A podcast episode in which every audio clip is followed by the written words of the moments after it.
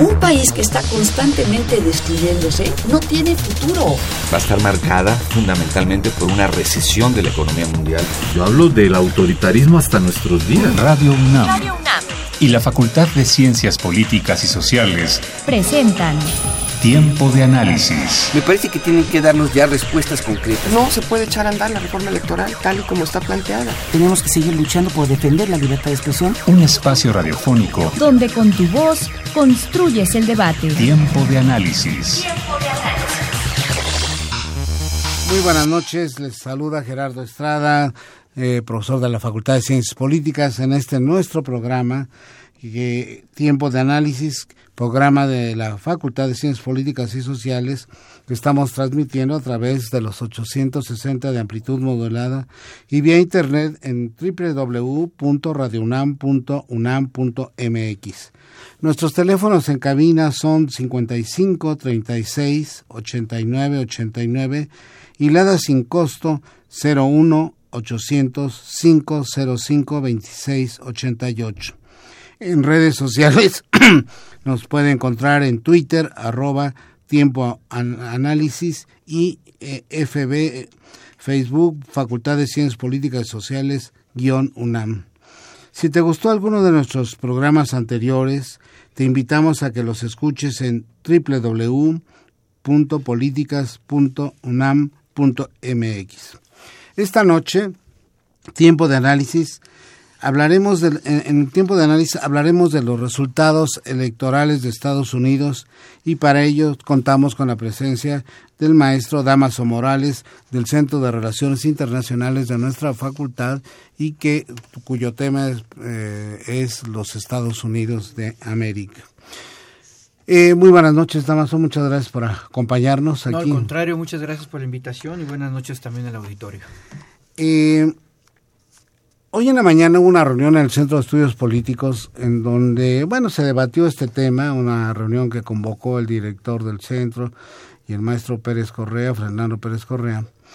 Y allí surgieron varios puntos y uno de los que me llamó mucho la atención fue una acotación del maestro Patricio Marcos, quien señalaba eh, que le sorprendía el profundo interés que había despertado estas elecciones en México, tanto a nivel del público en general, a nivel de los, obviamente, de los comentaristas de la prensa, de la radio, de la televisión, en el mundo académico, es decir, que pocas ocasiones, eh, incluso unas elecciones en México nunca habían este, despertado tanta pasión, tanto interés como estas elecciones norteamericanas.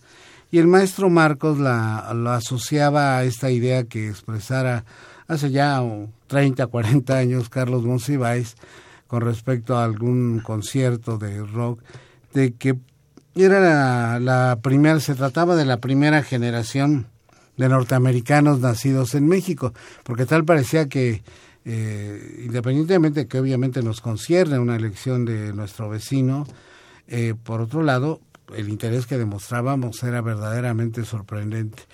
¿Qué opinión te merece, Damaso, de este, esta acotación de Patricio? No, pues yo creo que es, es bastante acertada, pero no solamente fue en México, doctor, ha sido a nivel mundial que despertó bastante entusiasmo esta, este proceso electoral. En México, por razones obvias, por todas las declaraciones, pues políticamente incorrectas y xenofóbicas y el muro y el trato que nos dio, evidentemente despertó el interés del público mexicano de una manera espectacular. Y hay que hablar también de los medios que hicieron su papel en el sentido de transmitir todos estos mensajes este, negativos y obviamente capturó a todo mundo. Pero también en, en Europa, en todos lados capturó este, esta campaña. Yo creo que por estos posicionamientos de Donald Trump un tanto radicales, populistas, y que ponen a pensar a todo el mundo de qué va a pasar después si este hombre llegara a ganar. En aquel entonces no había muchas apuestas realmente sobre su persona. Pero es curioso, doctor, y permítame comentarle de que ahora en Estados Unidos se han incrementado las suscripciones a las revistas, a los eh, medios de comunicación, a los periódicos en línea, porque curiosa también, curiosamente también en Estados Unidos hay este gran interés por saber qué está pasando. Hay como un una suerte de zona gris y, y, esto es netamente sintomático de cómo ha incrementado en el último mes las inscripciones, las suscripciones a, periódicos y otros medios. Eh, esto nos habla de, este fenómeno que se está levantando a nivel mundial. Y a nosotros como mexicanos, obviamente, jarrito es la que paque, todo lo que digan, pues nos duele. No, es parte. Mira, yo, yo creo que efectivamente este interés que ha sido global eh, tiene que ver con dos cosas. Yo lo asociaría a dos cosas. Una, al hecho de que finalmente este, se confirma la hegemonía norteamericana, ¿no? Es decir, al desaparecer el mundo multipolar o al, estarse desvaneciendo, efectivamente no quedan los Estados Unidos más que como la única potencia y obviamente lo que ahí sucede nos atañe a todos, es decir, el poder norteamericano, militar, económico, etcétera, pues obviamente hace que lo que suceda allí dentro afecte a todo el mundo. Por otro lado, también pues tendría que ver con el desarrollo de los medios de comunicación. Efectivamente, todos estamos más enterados de todo lo que pasa en todos lados. Nos preocupa lo que sucede, somos eh, testigos cotidianos de lo que sucede en todo el mundo. Los atentados en Francia, por ejemplo, fueron algo que nos llegó también de manera muy cercana. Bueno, yo creo que esa es una parte. Eh, pero aparte de, del tema de mexicano, que, es muy importante y por supuesto que es lo que más nos, nos afecta, hay también eh, la sensación de que ese es un peligro, la, retórica de Trump es un peligro no solo para quienes directamente nos ha enfocado, que somos los mexicanos, que es este país, sino que también estas decisiones, el mundo musulmán, o sea, aparentemente eh, en mundos muy específicos, pero en el fondo es un tema global. ¿no? Sin lugar a dudas es un tema global y es una de las razones por lo cual hubo tanto interés mundial en esta campaña, por esa retórica radical, populista de Trump, porque lo que él plantea, más allá de lo que planteaba para México, eh, pudiéramos pensar en que se podría dar un vuelco incluso a la historia. Pensemos en el caso de Europa, lo que mencionaban de los atentados terroristas. Si, si efectivamente Trump cumple lo que él piensa en, en, el marco de la OTAN, pues podríamos una Europa bastante preocupada, una Europa que se vería un poco desprotegida y si a eso le sumamos los supuestos um, simpatías que puede tener precisamente Donald Trump también con Vladimir Putin, pues un elemento más a los europeos para que estén como un poco sintiendo pasos en la azotea de qué, qué puede suceder. Si efectivamente por un lado disminuye OTAN, y por el otro lado puede entrar en negociaciones con Putin. Entonces, por eso hablo que pudiera modificar incluso la historia. Y esto también ha alimentado otros movimientos este, radicales de derecha en, en, Alemania. Vamos a tener las elecciones ahora en Austria el 4, este, Marine Le Pen en, Francia, eh, en Holanda, el propio Brexit impulsado por estos partidos radicales. Entonces, desafortunadamente hay una mala lectura y digo desafortunadamente porque la mala lectura pareciera que esto impulsa a mayores populismos y a mayores radicalismos. Hay una mala lectura si el Ku Klux Klan sale y dice voy a hacer mi gran marcha de la victoria. Hay una mala lectura si empieza a haber bullying en las escuelas primarias en Estados Unidos diciendo a los latinos regrésate a tu casa y construye el muro. Hay una mala lectura si golpean a una mujer musulmán de nacionalidad norteamericana en Estados Unidos. Entonces, pareciera que el haber ganado Trump es licencia abierta para que cada quien pueda expresar sus frustraciones, su odio, sus temores, eh, el ver al otro como el otro y no como esta construcción de nosotros. Entonces, hay, hay una muy, muy mala lectura que yo creo que Trump va a tener que ser eh, muy responsable en esto y, poder decir en un discurso o ya paren esto, no va por ahí, pero algo tiene que pasar porque al final de cuentas él perdería por una sociedad norteamericana muy dividida. Creo que él habló de la unidad, Barack Obama ha hablado de la unidad, Hillary Clinton ha hablado de la unidad y varios sectores, pero es un punto tan delicado, tan fino, que se les puede ir de las manos. se les puede de las manos y en este caso yo creo que Trump tiene una alta responsabilidad de saber qué va a hacer respecto a este punto. Y tranquilizar a los europeos, y tranquilizar a los asiáticos, tranquilizar a sus socios y amigos, Canadá y México. Digo, así tendrá que ser de algún modo.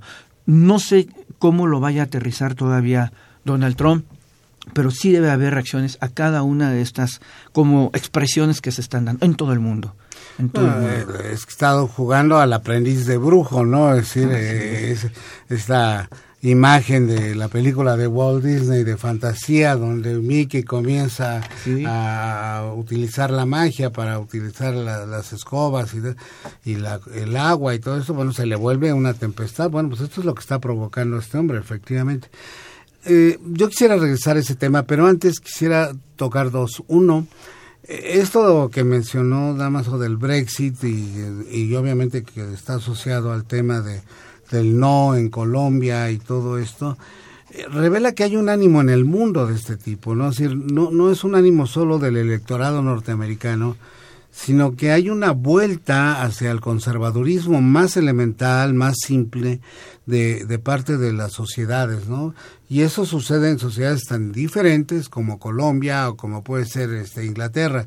Si hay dos cosas que estén en las antípodas socialmente, son estos dos países.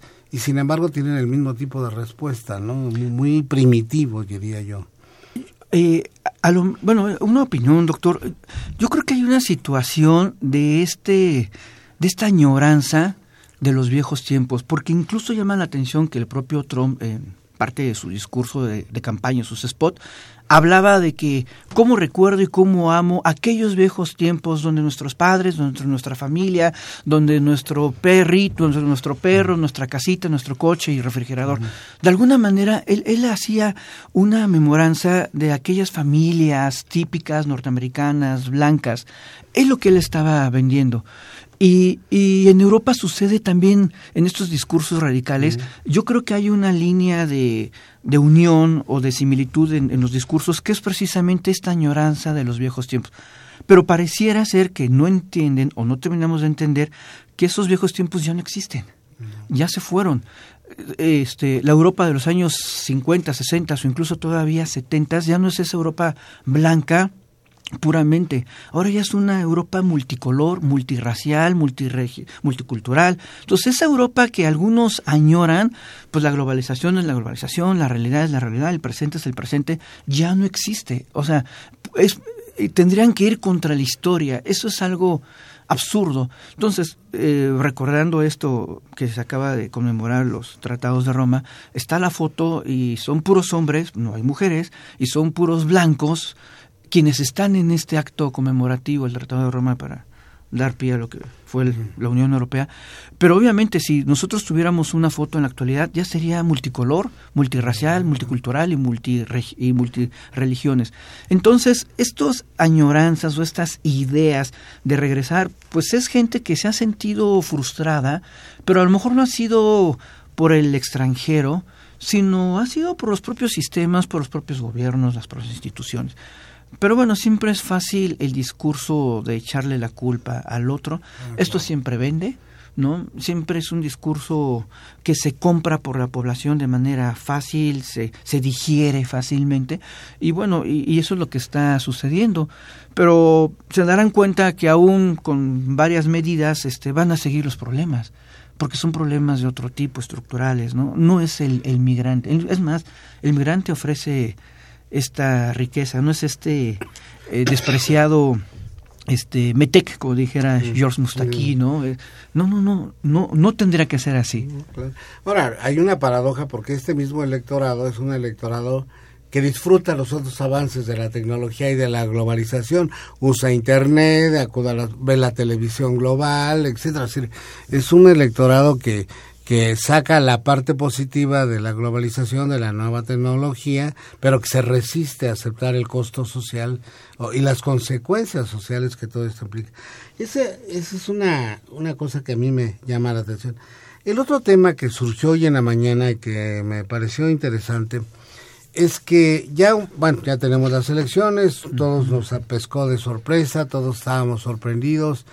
Creo que la mayoría aquí en México nos dormimos a las 2, 3 de la mañana esperando los resultados y nos fuimos con una gran frustración, ¿no? Y sobre todo, bueno, los jóvenes, ¿no? Yo tengo una hija de 18 años, ah, perdón la, la referencia personal, pero la vi asustada, ¿no? Es decir, eh, de, su futuro, de qué iba a pasar, qué significaba todo esto, eh, porque el discurso es tan virulento y tan elemental que lo entiende cualquiera. Entonces esta niña, pues obviamente estaba preocupada de qué iba a suceder, no solo porque como todos tengan la idea de que un día se irá a estudiar fuera, no, no, sino en lo inmediato, qué significaba. Y, y frente a esto, de la mañana también eh, algunos profesores destacaban dos cosas, hay dos actitudes. La actitud de los comentaristas, en la prensa, en México y en otras partes, eh, lo comentábamos antes de entrar a la cabina, de quienes piensan que este discurso no va a llevar no va a llegar hasta sus últimas consecuencias y que las instituciones, la fortaleza del sistema político norteamericano va a hacer que eh, haya cierta mesura, cierta contención de parte de todo lo que ha anunciado este señor. La otra, que entre los que la menciona está Jorge Castañeda, dice que no, que al revés, que esto va a ser grave y que Trump va a, este, de alguna manera va a cumplir todo lo que está diciendo. ¿Qué opinión le merece esto, este Damaso? Mm. Este, mire doctor, yo creo que todo es relativo. Eh, y yo creo que hay dos variables que tenemos que tomar en cuenta. Una, todo el mundo sabe que cuando uno está en campaña puede decir lo que quiera con tal de ganar un voto. Puede decir las más grandes mentiras o las más grandes verdades, no importa, puede decir lo que quiera. El punto es atraer los votos. Y si a este Donald Trump, a este señor, le funcionó su discurso virulento, porque si le funcionó, pues obviamente él se ancló en él mismo. Ya estando en el poder es otra cosa. Tiene una constitución, tiene instituciones, tiene poderes fácticos, tiene empresas, tiene sector financiero, y yo creo que ahí es donde él se va a tener que empezar a mesurar. Ahora bien, son promesas de campaña. Ella dijo, en mi primer acto voy a mandar el comunicado para revisar el telecán, doy 200 días y si no, me salgo. Claro que lo tiene que decir, Ahora, ¿qué es lo que se va a negociar? ¿Hasta dónde se va a llegar realmente? En mi primer acto voy a sacar a los indocumentados. Ya no es a, toda la bola de indocumentados que él mencionaba en campaña. Ya hizo un, ya acotó el conjunto a los que tienen antecedentes penales.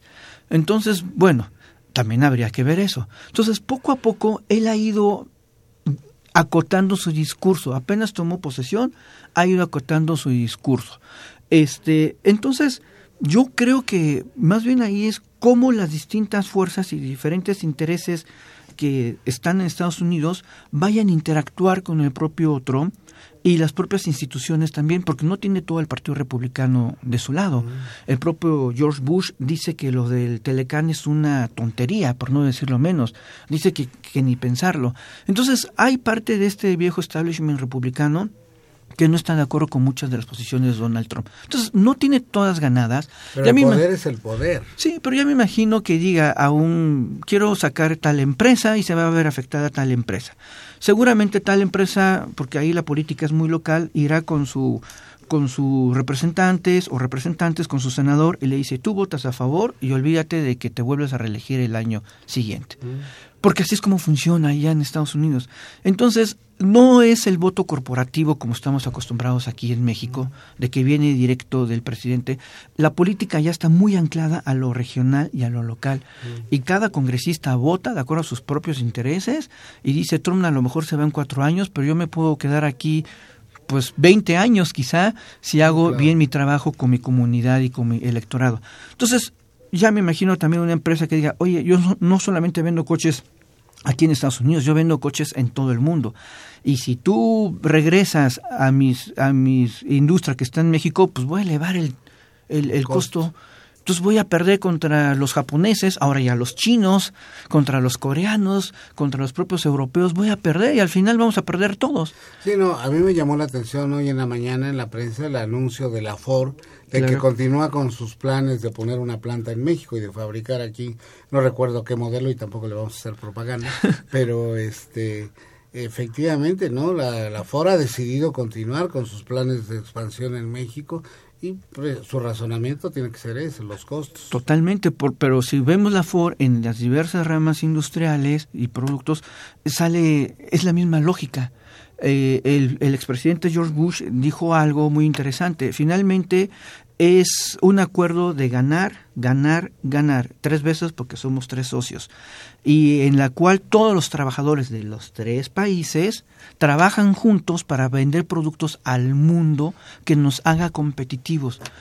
Si las empresas norteamericanas pierden competitividad, pues dejan de existir. Así, así de plano, Lilla Coca, este fenómeno que sacó a la Chrysler de la crisis de los años 70, también salió a decir algo, algo similar. Entonces, ¿qué es lo que estamos viendo acá? Que, que finalmente los poderes fácticos se están mostrando.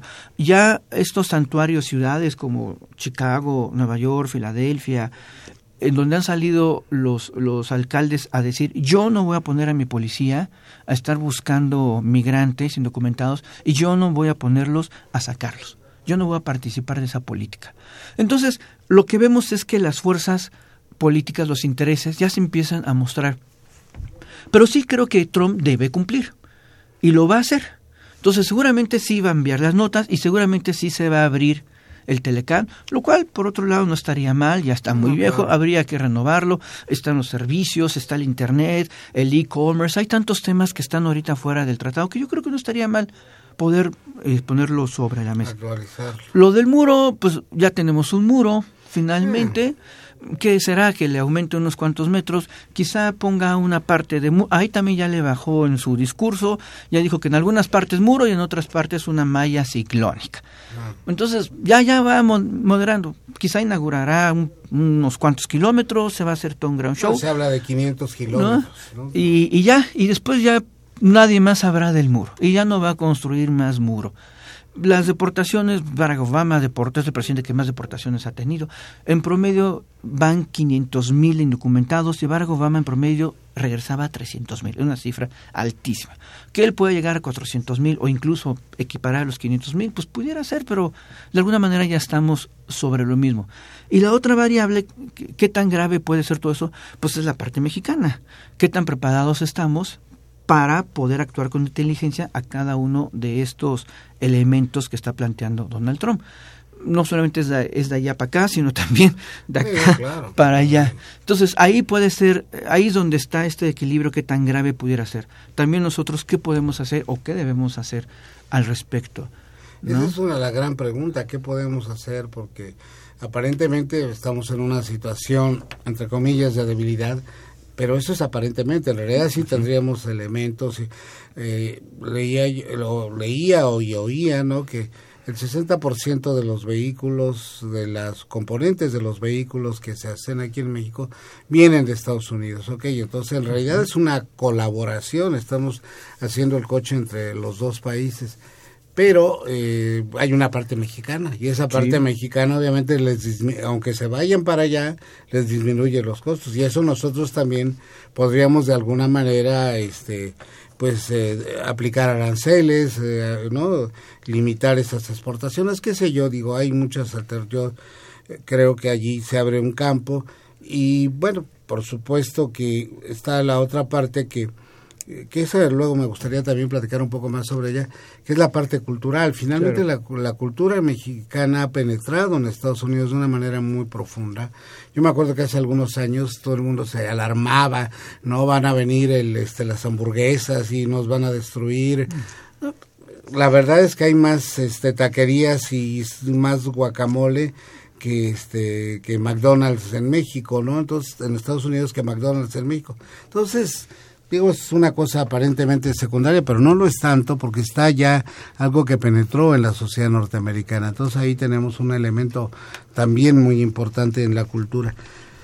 Pero bueno, la otra parte es la, la, la personalidad de este hombre, ¿no? Si, si bien es cierto que los poderes en Estados Unidos están acotados y que no hay un poder corporativo y que el poder del presidente, ya lo vimos con el PAN, que aunque ellos decían que no iba a haber presidencialismo, lo hubo de alguna manera, el PAN mismo se sometió a las reglas de Fox y de Calderón.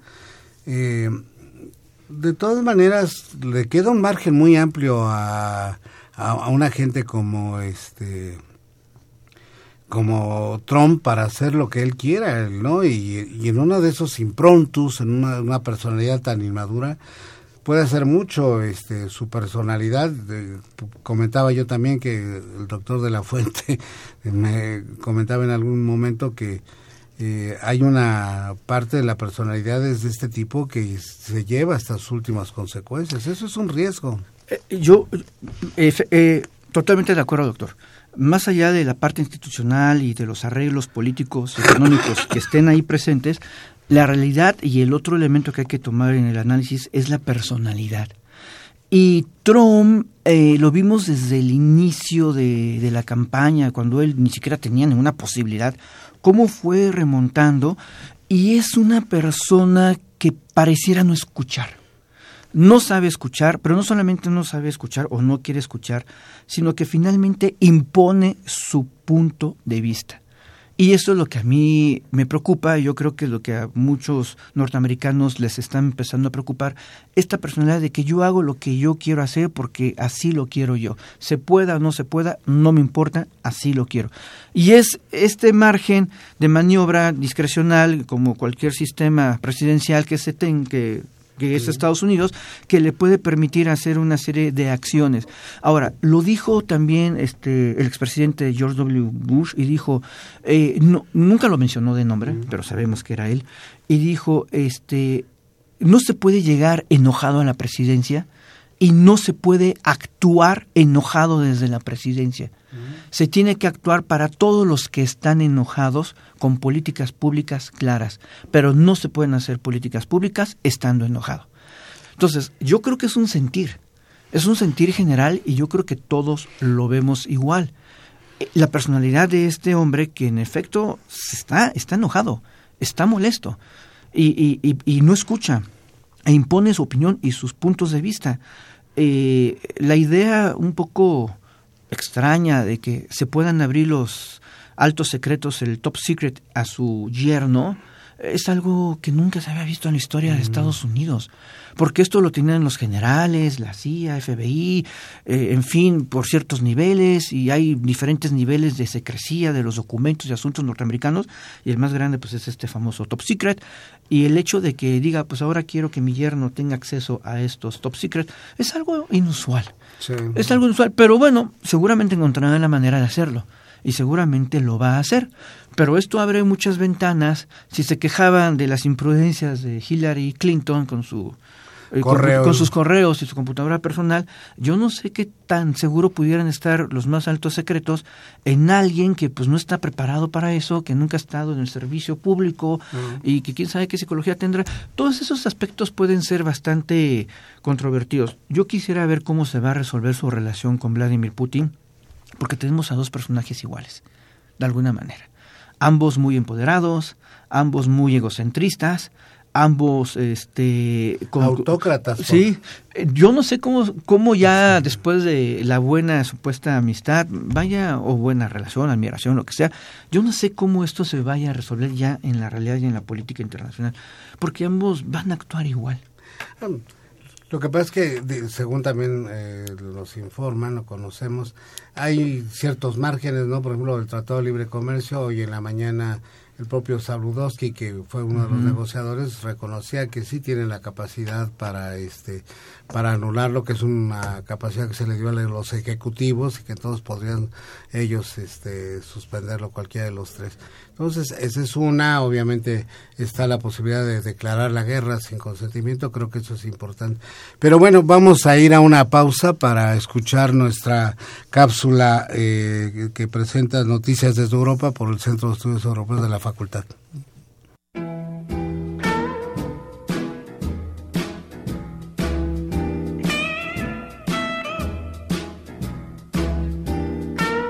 Buenas noches, estas son las noticias desde Europa y les saluda Lucero Palillero desde el Centro de Estudios Europeos, donde les daremos a conocer noticias y reflexiones de los eventos en Europa.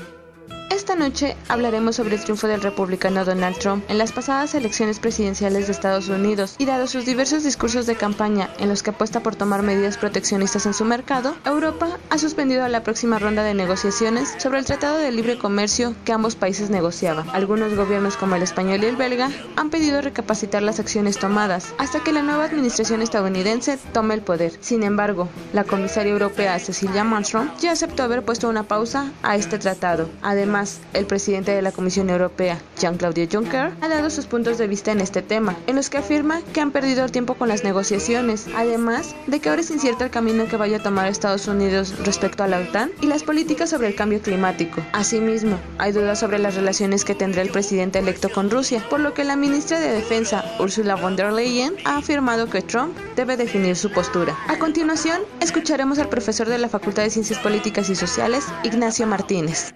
Estados Unidos y la Unión Europea en este año habían estado negociando un acuerdo que iba a revolucionar las negociaciones comerciales multilaterales a raíz de que es un acuerdo que determina nuevas mecánicas de comercio y de servicios. Con el recién triunfo del presidente electo Trump, en Estados Unidos, entramos a un impasse en las negociaciones de Estados Unidos hacia con sus principales socios comerciales. Este triunfo establece que este tratado con la Unión Europea, el tratado con Asia Pacífico, al igual que la participación de Estados Unidos en las negociaciones comerciales multilaterales de la OMC, van a entrar a un impasse hasta el 20 de enero, cuando el presidente ya Trump ocupe la Casa Blanca, determine su eh, mecánica en las negociaciones y en ese momento estaremos diciendo si continúan o bien ya las negociaciones terminaron totalmente.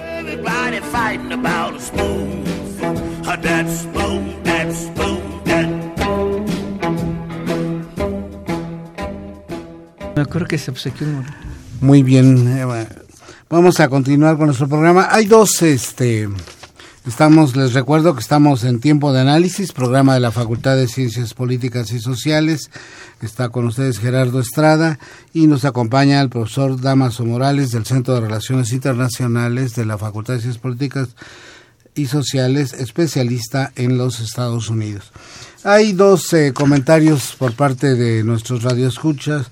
Eh, eh, la, la, primera quiero dar, bueno, comentar la, la, primera del señor Adolfo Salinas de Coacalco, quien nos dice, si todo se reduce a la llegada de Trump, ¿dónde quedan las reformas estructurales del gobierno federal? ¿Para qué sirvieron si con Trump pues, se caerán? ¿Qué opinas? Bueno, sin lugar a dudas, las reformas estructurales es un deber nacional. Cada, cada país hace sus propias reformas mm. estructurales de acuerdo a las necesidades que puede detectar dentro de su propio país en diversas materias, jurídica, educacional, este, energética, buenas o malas, pero finalmente hay una detección. Va más allá de las reformas estructurales de lo que tenga que hacer Trump. El gran problema aquí es el comercio porque el comercio y la economía van de la mano. Y sin lugar a dudas, si Donald Trump decide salirse del Telecán, pues va a ser un golpe durísimo, ya que la mayoría de nuestro comercio se da precisamente con Estados Unidos. Y sin lugar a dudas va a tener un efecto también de, de, cómo se muevan los flujos de capital. Ya no vendrán tanto a México, también los flujos de inversión, porque muchas empresas europeas y asiáticas invierten actualmente en México, pero ¿por qué? Porque saben que tienen el mercado de Estados Unidos al lado y tienen esta, mm. este acceso. Entonces, todo esto seguramente tendrá un efecto tan negativo que, que, que nuestra economía se vería duramente golpeada. Pero las reformas estructurales van más allá del aspecto económico, ah, son otros temas, y esas pues tienen que seguir con Trump o sin Trump. ¿Qué va a pasar? Pues podemos hacer un acuerdo de libre comercio México-Canadá, podemos ver nuestros socios latinoamericanos, podemos ver también hacia lo que es el Pacífico. Entonces, a lo mejor tendremos que buscar las formas de que nuestra comercio exterior tenga otras latitudes y, y, bueno, seguramente podremos hacer algo, pero de que nos va a golpear, nos va a golpear, eso es total es, y definitivo. Y yo creo que efectivamente las reformas eh, estructurales no estuvieron pensadas únicamente en el mercado norteamericano, si bien, como bien dices, eso es determinante, porque también los otros inversionistas de otras partes del mundo estarían pensando en nuestra cercanía con Estados Unidos y, y las ventajas que se ofrece. Sin embargo, efectivamente las reformas abren una ventana a todo el mundo y si hay un reenfoque, incluso se ha notado en esto en las primeras rondas, no han sido empresas norteamericanas fundamentalmente las que han se han interesado en el mercado petrolero, por ejemplo, sino ha habido empresas europeas y también de, de otras del Pacífico. yo creo que eso es una una posibilidad y en todo caso esa es una de las cosas que al gobierno le toca hacer abrir más las perspectivas no si Estados Unidos como lo anunció eh, ya Trump se va a salir del tratado o de libre comercio con, con el de la cuenca del Pacífico, pues eso, si México lo aprovecha, yo creo que ahí tenemos una ventana de oportunidad que, que valdría la pena aprovechar. La, el otro comentario que nos hacen nuestros radioescuchas es de Ángel Cervantes de la Colonia del Valle. Dice, Donald Trump se apoyó en los grupos religiosos, católicos y evangelistas, protestantes seguramente, para manipular y ganar. Bueno, esto es cierto y esto da pie a una a otro tema que quería que me parece importante de abordar. Independientemente de, de, lo, de, la, de, la persona de Trump, el, hecho es que esta retórica sí tiene un apoyo social y tan, tiene un apoyo social tan amplio que lo estamos viendo en estas reacciones que se han estado denunciando, en donde a los niños mexicanos los agreden, a donde a los niños mexicanos les dicen que están construyendo el muro, donde las expresiones de racismo se han hecho más abiertas, donde el Ku Klux Klan reclama una victoria, etcétera, etcétera. A mí eso es lo que más me preocupa porque eh, toda proporción guardada, a mí me parece que ese es el huevo de la serpiente. Si, si esto ha comenzado a despertar la, los ánimos sociales, si ha comenzado a, producir estas reacciones, ahí sí estamos ante algo incontrolable que ni el propio Trump va a poder controlar. ¿no? Es que ese es el gran problema, porque sabemos que todo empieza por la construcción del lenguaje, todo empieza por la construcción de cómo se comunican las personas. Y si en esta construcción del lenguaje estamos nosotros metiendo estos elementos xenofóbicos, racistas, obviamente lo que hace es que todo el mundo ya se olvide de lo políticamente correcto o que volvamos a esas expresiones quizá durante algún tiempo contenidas por lo políticamente correcto de que el, el concepto que utilizas no es ese, sino el válido es este, pero hay un rencor real, hay un odio real y que ahora con los discursos abiertos xenofóbicos de Donald Trump finalmente parecieran que han encontrado una voz y pareciera que esa voz no solamente ha sido en Donald Trump, sino ya una voz autónoma de ciertas comunidades que ya lo están haciendo, con señalamientos, obviamente incluso con agresiones físicas, agresiones verbales, pero todo empieza precisamente con, la forma en que se está construyendo ya este nuevo lenguaje y lo preocupante es que, que bueno, yo no creo que suceda así, que, que, después de la construcción del lenguaje venga uh, las modificaciones este, legales, las modificaciones, digamos, de las leyes para dar ciertos marcos, porque entonces ya estaríamos en un terreno bastante, bastante preocupante. Pero ya de por sí lo del lenguaje es, es bastante preocupante. Y es ahí donde comentaba hace rato que Donald Trump tiene que hacer algo dijo algo muy tibio en el sentido de que eh, él no está de acuerdo con eso, que habría que decirle a la gente que esa no es la, la forma correcta y que de eso no se trata. Pero no ha salido a, a, decir, a tomar el micrófono y con toda claridad decir, oigan, deténganse, no es esto, nosotros queremos otro tipo de sociedad. No lo ha hecho. Y desafortunadamente eh, hay tantas religiones en Estados Unidos y la mayoría, pues la mayoría apoyó a Donald Trump. Sí. Bueno, hay otro tema allí que es el de las mujeres, ¿no? Es decir, las expresiones de misoginia de este hombre no son tan abiertas y tan contundentes y tan vulgares, vamos a decirlo, tan obvias. Y sin embargo, alguien comentaba en la mañana, seguramente muchos hombres, no solo de Estados Unidos y de, muchas partes del mundo, tienen ganas de decir eso. Eso es muy grave, ¿no? decir, porque en realidad, eh, hemos, como tú dices bien, la pues el, la buena educación, ha habido una contención, ha habido lo políticamente correcto, etcétera, pero en realidad cuántos machos mexicanos, vamos a poner el ejemplo de este país, no piensan igual que Trump en respecto a su relación con las mujeres. Piensan y actúan igual que Trump en, el metro, sobre todo. Pero, pero, pero fíjese, doctor, aquí hay, aquí hay otro punto que me gustaría comentar. Eh, el hecho de que las mujeres, incluso mujeres musulmanas, este, en fin, sectores que se hubieran visto ofendidos, finalmente votaron por Trump. Ah lo que ganó fue eh, el cinismo, de alguna manera. Permítanme plantearlo de esta manera.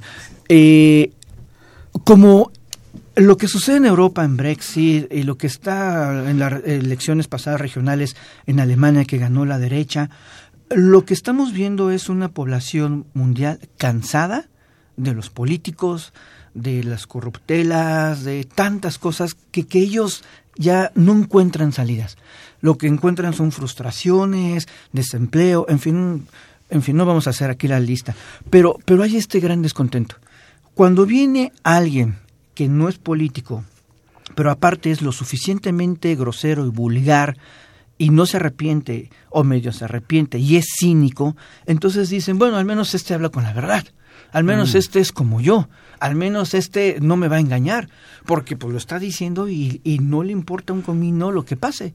Entonces, porque esas manifestaciones le bajaron varios puntos durante el proceso electoral a Donald Trump y pareciera que no le importara al señor. Era tan cínico que decía, yo puedo caminar por la calle, matar a un negro y van a votar los negros por mí y todavía termina, los negros me aman, los, negros me aman. Entonces, era cínico. Fue tan cínico que despertó mayor confianza, curiosamente y no el político eh, políticamente correcto, con sus frases más estructuradas y que la gente dice, esto ya lo he escuchado, esto es lo mismo, o sea, ¿qué me va a dar? ¿Me va a engañar? Pero al menos este me está diciendo la verdad. Entonces, hubo ahí una psicología curiosa que se dio en, sectores de la población de Estados Unidos. Bueno, uh, presente otra de nuestros radioescuchas, Marcela Sánchez de la Colonia Irrigación, pregunta, si Trump fomentó el racismo, ¿por qué los latinos lo votaron? Bueno, eh, eh, sí, pues el discurso era contra los latinos, contra los hispanos, contra las mujeres.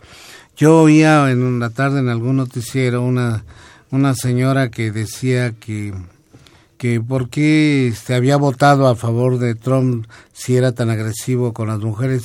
Y es, utilizó ese argumento. Bueno pues cuando menos dice la verdad así piensan todos los hombres. Y eso me gusta no que sea macho que diga lo que bueno es uh, un poco no sé el síndrome de Estocolmo de otra manera no esta manera de, de, de, de la dialéctica del amo y el esclavo qué sé yo no pues Trump hizo todo lo que es políticamente incorrecto. Ahora, en el caso de los latinos, los que ya tienen ahí eh, bastante tiempo, finalmente, aunque tengan más tiempo, no terminan de insertarse al 100% en la sociedad norteamericana, por lo cual siguen ocupando los puestos, los empleos más bajos. Entonces, muy difícil que un latino pueda acceder a otro tipo de niveles, aunque tengan viviendo en Estados Unidos 20 años y hablen perfecto inglés. Finalmente, el inmigrante sí le representa una competencia. Aunque no hable inglés el inmigrante, no importa que se haya llegado a antier, no importa. Sí le representa una competencia en lo que es el nicho laboral de los latinos. Pero eso es un problema también de falta de inserción de la propia comunidad latina. Y bueno, sabemos que hay latinos que tienen efectivamente 20 años y no hablan inglés. Entonces, digamos que la capacidad de, formar parte de la sociedad norteamericana de manera plena es muy complicada, es muy difícil para los latinos fuera de los cubanos, es muy difícil para los latinos y más para los mexicanos que somos familia muégano. Entonces está el abuelito, el tío, el cuñado, el primo, el hermano y hasta el novio, y, pero todos hablan español y todos están como protegidos. Y esto no ha permitido que se dé este, digamos, inserción, inscripción en la sociedad. Y bueno, cuando viene el recién llegado, pues sí le sí siente pasos en la azotea. Yo, yo tuve dos experiencias personales sobre este tema de cuál es eh, la lógica que, que tiene el inmigrante, en este caso mexicano, en los Estados Unidos. Yo estuve como agregado cultural en Chicago en 1981. Eh, un año, hay una comunidad muy antigua, ¿no? La comunidad mexicana de Chicago llegó para ah, trabajar en las cervecerías de, Michigan, etcétera, para construir los ferrocarriles. Es una comunidad de, ¿cómo se llama? de mucho tiempo. Y por otro lado, después estuve a cargo de una cosa que se llamaba el Programa Cultural para las Fronteras, esto fue en 1991, que era un programa que tenía que fomentar la cultura entre México y Estados Unidos. Y tuve oportunidad de recorrer la frontera México-Estados Unidos de los dos lados, ¿no? De, de Tijuana a Reynosa y de Bronzeville a San Diego, ¿no? Me, ahí descubrí eso, efectivamente, los, los eh, que tenían más tiempo allí ven como competencia a los recién llegados, ven como competencia a los indocumentados porque cobran más barato, o sea, eh, como no tienen una situación legal, no son más fáciles de contratar, etcétera. Y entonces esto los vuelve incluso antimexicanos de alguna manera, esta idea idílica que todos pensamos, ay no, todo se adora, eso no es cierto, es decir, antes que nada en, en todas estas cosas está la condición humana y en ese sentido yo tengo una convicción, la gente es más conservadora de lo que pensamos y eso explicaría también la actitud de las mujeres, ¿no? Es decir, también explicaría... ¿Por qué ciertas mujeres prefieren el papel tradicional del macho y lo aceptan y conviven con él? Primer lugar porque así fueron sus papás. Esto, hay que decirlo, ¿no? Este, el cambio de, de mentalidades en términos generacionales, en términos históricos es muy es muy corto el tiempo, ¿no? La la verdadera liberación femenina que es a partir de la píldora anticonceptiva empezó en los 60, o sea, históricamente estamos hablando de un periodo de 50, 60 años que que no es nada, ¿no? Y son dos generaciones, etcétera, bueno, o tres, si se quiere emplear el término. Pero bueno, e, eso es muy sorprendente que, efectivamente haya habido un 30% de voto latino, que haya habido votos de comunidades negras. El propio Partido Republicano tiene una parte importante de, de votantes y de simpatizantes y de militantes, ¿no? De, de afroamericanos, para decirlo como, como se debe decir. Y entonces, bueno, pues ahí tenemos un tema. Eh, yo, pero, a ver, pero esa es una parte. La otra parte es eh, estas explosiones, hasta dónde pueden llegar a, si no hay un límite por parte de las autoridades, si no se comienza a contener esto, yo creo que podemos asistir a cosas muy graves porque eh, el Ku Klux Klan y todos estos grupos este, suprematistas eh, blancos pueden ser muy agresivos, ¿no? Pero yo creo que va de ambos lados. Este, también ha habido manifestaciones violentas en contra de algunas personas que en su coche tenían la calcomanía de, de Trump. Eh, y, esto es algo bastante complicado porque algunas cadenas televisoras muy conservadoras en Estados Unidos, de algunos programas en específico, por ejemplo, la cadena Fox, este, pasaron el, el hecho de, de unas personas de color que bajaban a una persona de su coche porque tenía esta calcomanía de Trump y lo golpearon. Y lo pasaban el video a cada momento y decían, pero ¿qué es esto? Este, ¿Qué estamos viviendo? Por eso Trump tiene razón, por eso Trump ahí está haciendo lo correcto, por eso hay que sacar a estas personas. Entonces, a mí me parece bastante irresponsable que una cadena tan vista como Estados Unidos presente este tipo de videos y diga que en efecto Trump tiene razón y que en efecto hay que sacarlos, porque pareciera entonces... ¿Quién lo sacó Fox? Sí, Fox. Mm. Entonces pareciera que en efecto eh, está impulsando a esta sociedad blanca a decir, vamos a defendernos, salgamos a las calles y golpeemos a cuanto queramos pero por el otro lado también están aquellos que se sienten frustrados con Trump y efectivamente también están haciendo actos de violencia. Hubo una manifestación de universitarios, precisamente, que convocó a cerca de 100 universidades, este, muchas de prestigio, Columbia, Stanford, este, Chicago, en fin, que, que, los estudiantes y la planta docente salieron y se manifestaron en contra de las deportaciones, en, en contra de, de, estas políticas este, de Trump. Entonces, lo que estamos viendo es precisamente estas dos partes.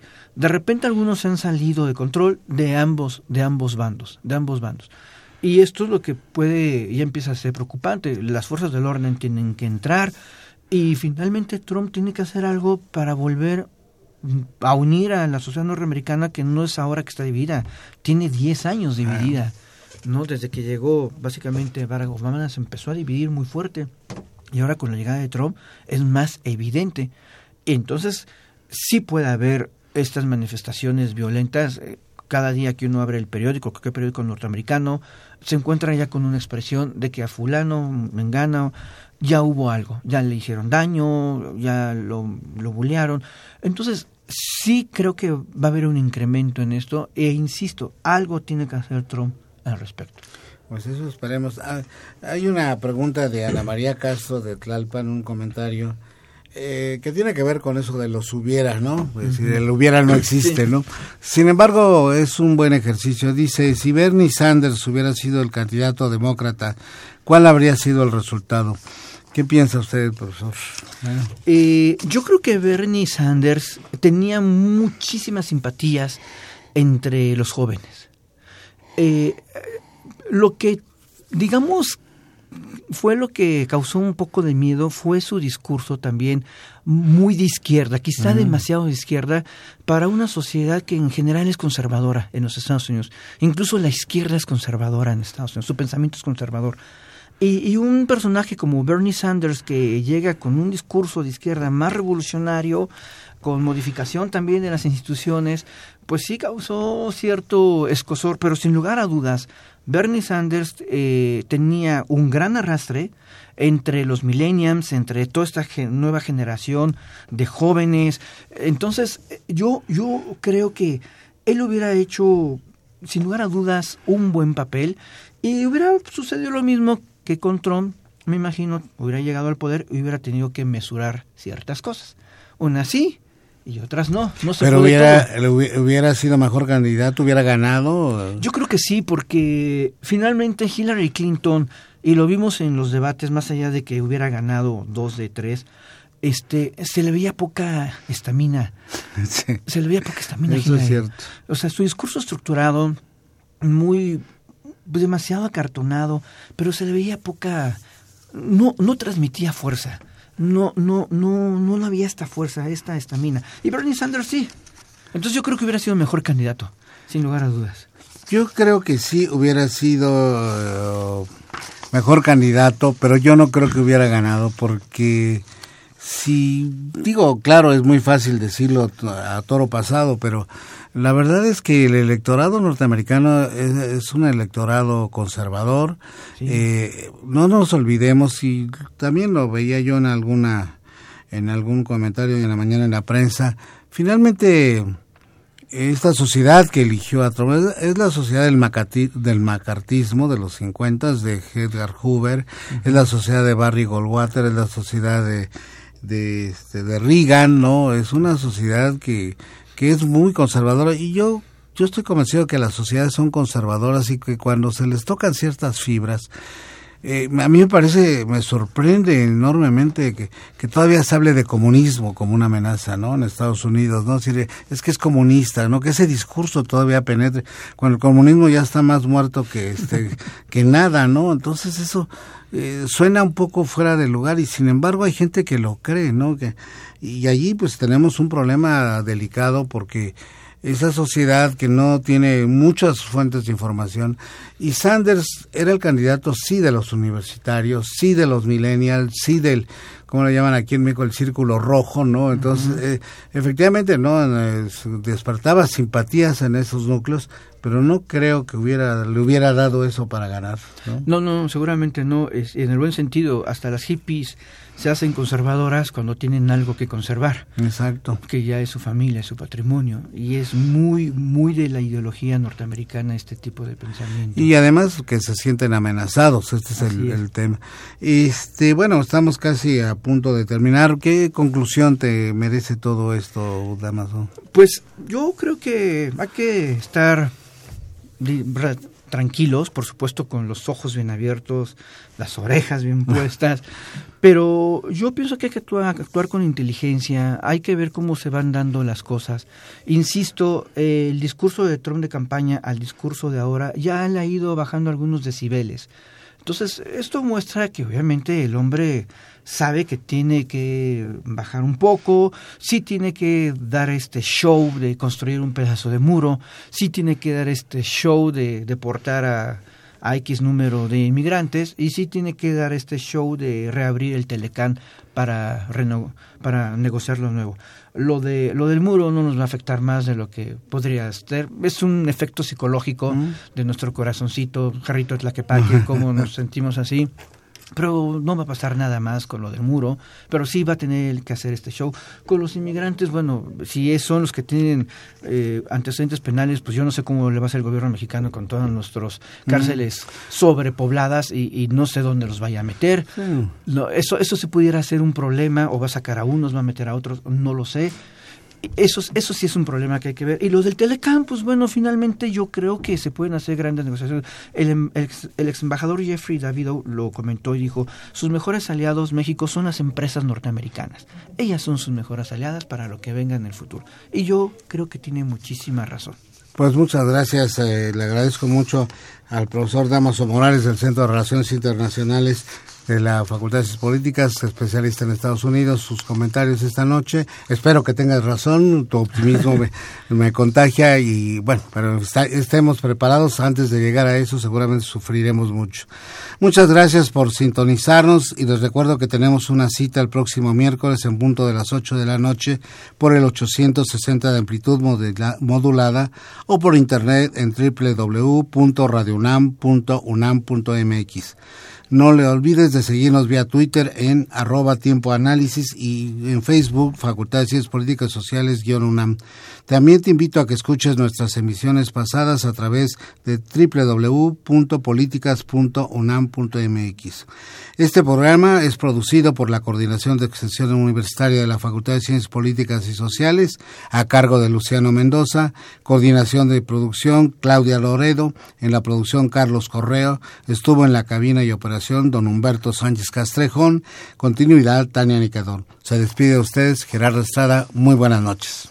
Esto fue Tiempo de Análisis. Tiempo de Análisis una coproducción de Radio UNAM y la Coordinación de Extensión Universitaria de la Facultad de Ciencias Políticas y Sociales.